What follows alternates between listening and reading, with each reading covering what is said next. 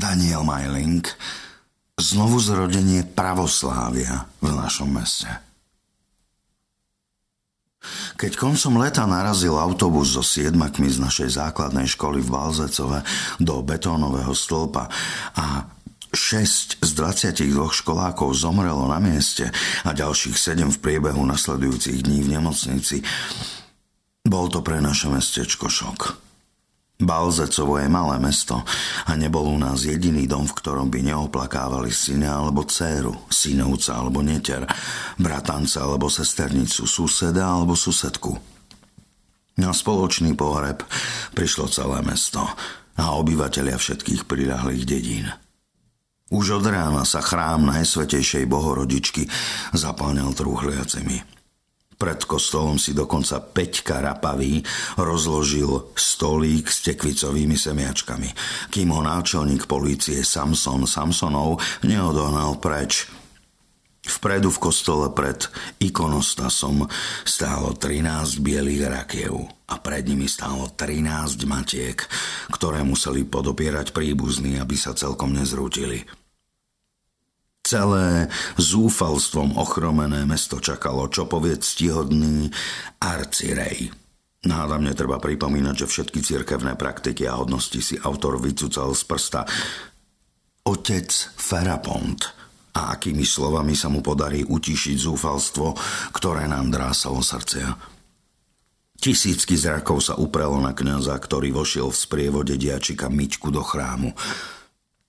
Otec Ferapont udelil zhromaždeniu požehnanie a svojim hlbokým zamatovým basom prehovoril Dnes, keď stojíme pred týmito 13 ráklami, každý z nás má v mysli len jedinú otázku.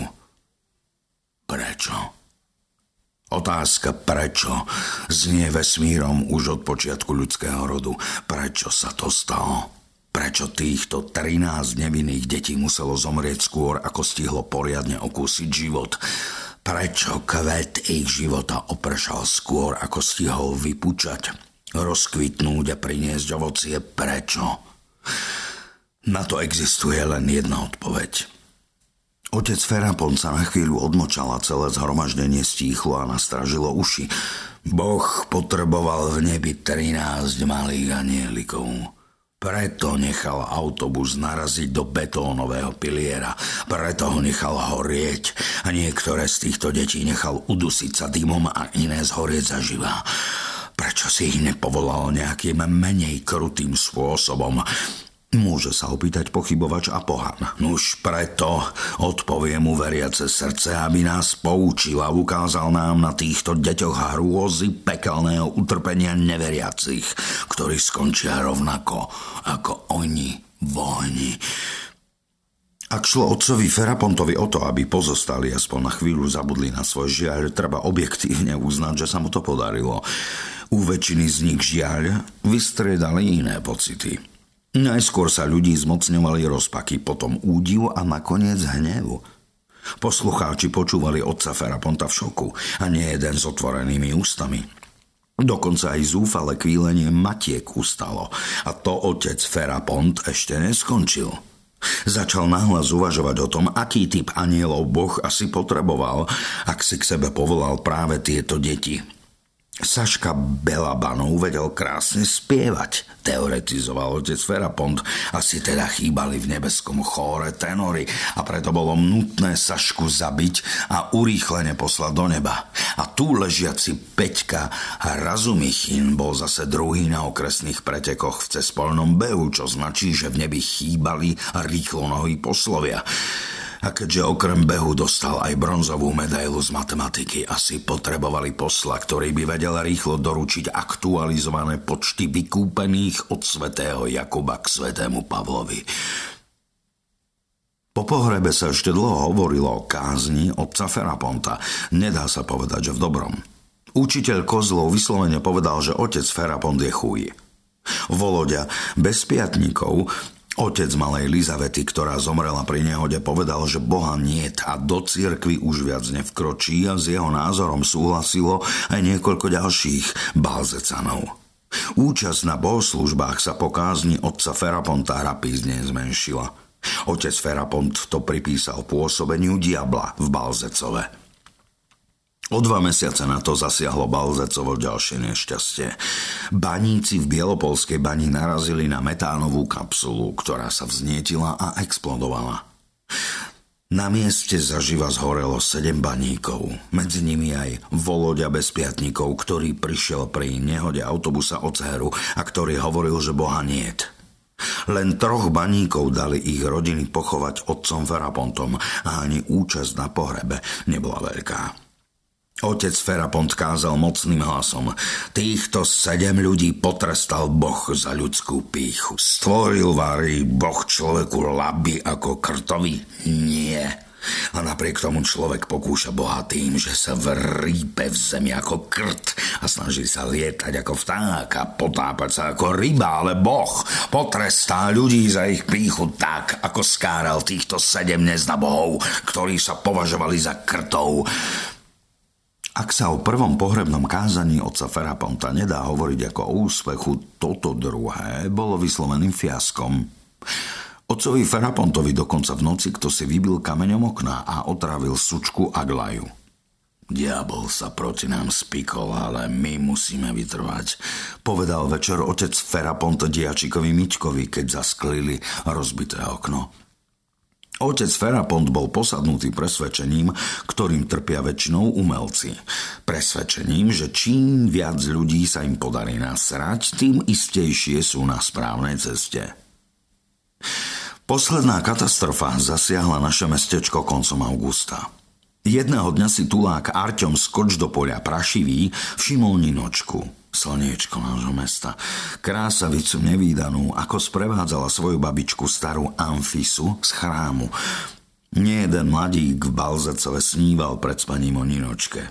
Už dvakrát boli za ňou z Moskvy, aby tam šla predvádzať šaty. Hory, doly jej sľubovali, Parížom a Milánom ju zaprisahávali, ale Ninočkino srdce netúžilo po sláve ani obdive. Dobré jej bolo v našom Balzecove s babkou Amfisovou. Mala rada deti a pracovala v meskej materskej škole ako učiteľka. Radosť bolo na ňu pozrieť, keď na lúke spievala deťom o miery a o vlasti. Ako ju videl v zapadajúcom slniečku Arťom skoč do poľa prašivý, zatúžilo po nej osamelé srdce Arťoma. Arťom bol sirota, tulák a panic. Počkal si na Ninočku, keď sa na druhý deň podvečer vracala z nácviku z pevokolu a strhol ju z cesty dole do priekopy medzi vrby pri potoku. Tam ju schytil za vlasy a strčil jej hlavu do vody. Dármo sa Ninočka vspierala, Arčom ju tam držal dovtedy, kým sa neprestala hádzať a jej telo neznehybnelo. Vytiahol ju z vody, odhrnul jej mokrú sukňu a z nohavíci vybral svoj páchnúci, dávno neumytý út. Odhrnul Ninočke nohavičky, iba čo ho dvakrát zasunul do belostnej Ninočky a bolo po všetkom. Túlák Arťom sa zvalil vedľa tuhej Ninočky a náhlas fúčal.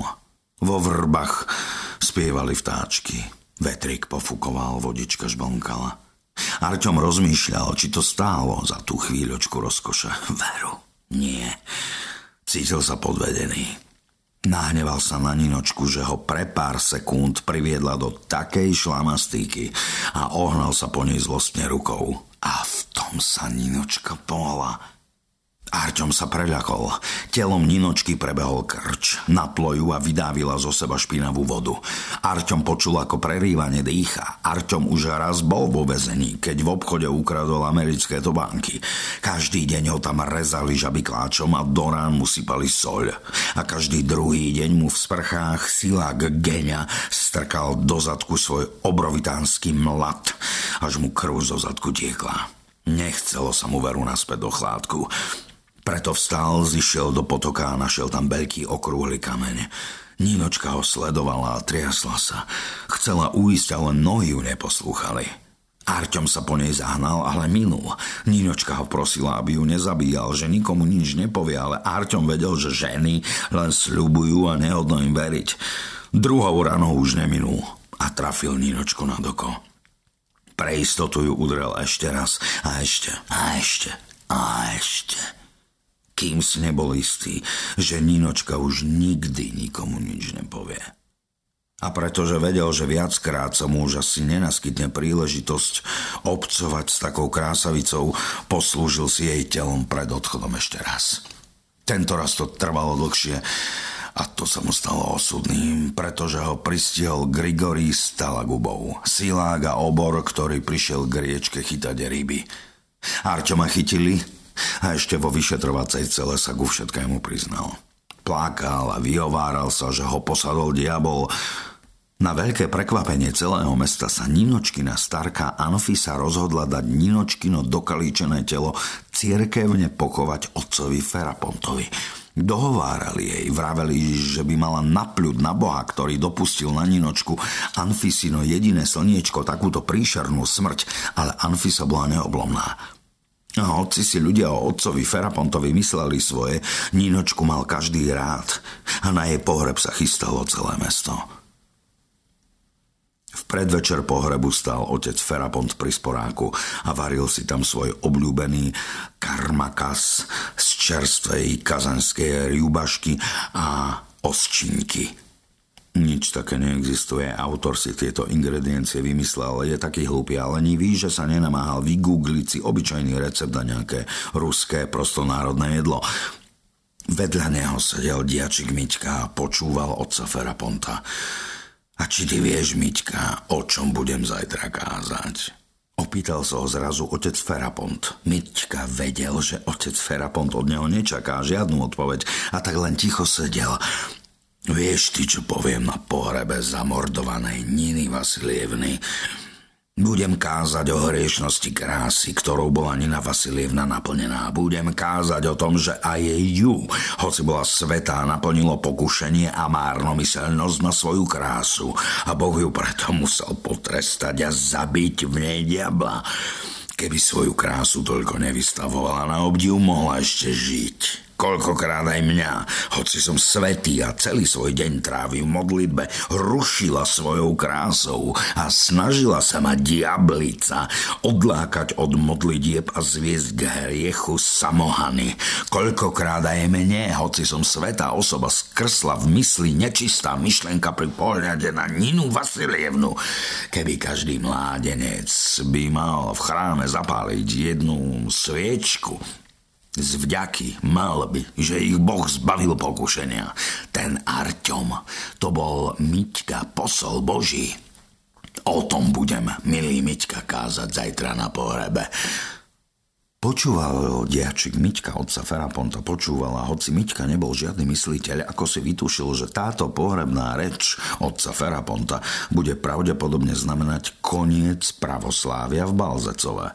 Že ľudia pravdepodobne ešte počas reči otca Feraponta zautočia na neho aj na diačika a dokopú ho na smrť, že strhnú na zem ikonostas, a podupú po svetých ikonách, že napľujú na bohorodičku a spália ikony vykupiteľa. Vedel to a nemohol to dopustiť.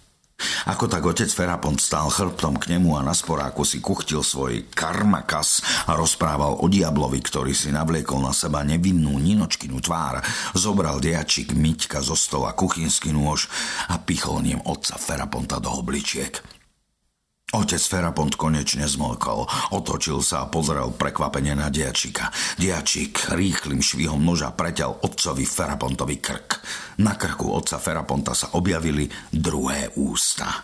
Tie ústa sa rozďavili, ako by nimi chcel otec Ferapont niečo povedať, ale namiesto hlasu mu z nich vytriskla len krv. Otec Ferapont sa sklátil k zemi a z rany na krku mu striekala krv až na diačikové nohy. Na sporáku začal kypieť karmakas. Kaša sa valila ponad okraj hrnca a kickala na zem do kaluže krvi, ale diačik tam len stál nad bezduchým otcom Ferapontom a rozmýšľal, či táto obeta odvráti koniec pravoslávia v ich meste. Nebol si istý. Nemohol si pomôcť, ale myšlienka, že na záchranu pravoslávia v Balzecove bude treba priniesť oveľa väčšiu obeď, sa nedala odplašiť. A hoci bol otec Ferapont chuj na pohľadanie, diačik ho mal svojím spôsobom rád. Ako tak Miťka stál nad mŕtvolou, zmocňovala sa ho čoraz väčšia ľútosť, že si svoje ruky pošpinil ľudskou krvou. Mal právo zabíjať, hoci aj takého vola, akým bol otec Ferapont, hoci aj v mene zachovania viery. Šiel do cirkvi a pomodlil sa pred ikonostasom. Ale ľútosť a vína ho ani tak neopúšťali. Vyliezol teda Miťka na väžu a vyzeral von oknom. Pokochal sa výhľadom na riečku. Pokochal sa výhľadom na balzecovské strechy a brezové háje. A potom sa obesil na veľkom zvone, ktorý dvojitým nepravidelným cinknutím zvestoval Balzecovu znovu zrodenie pravoslávia v tomto meste.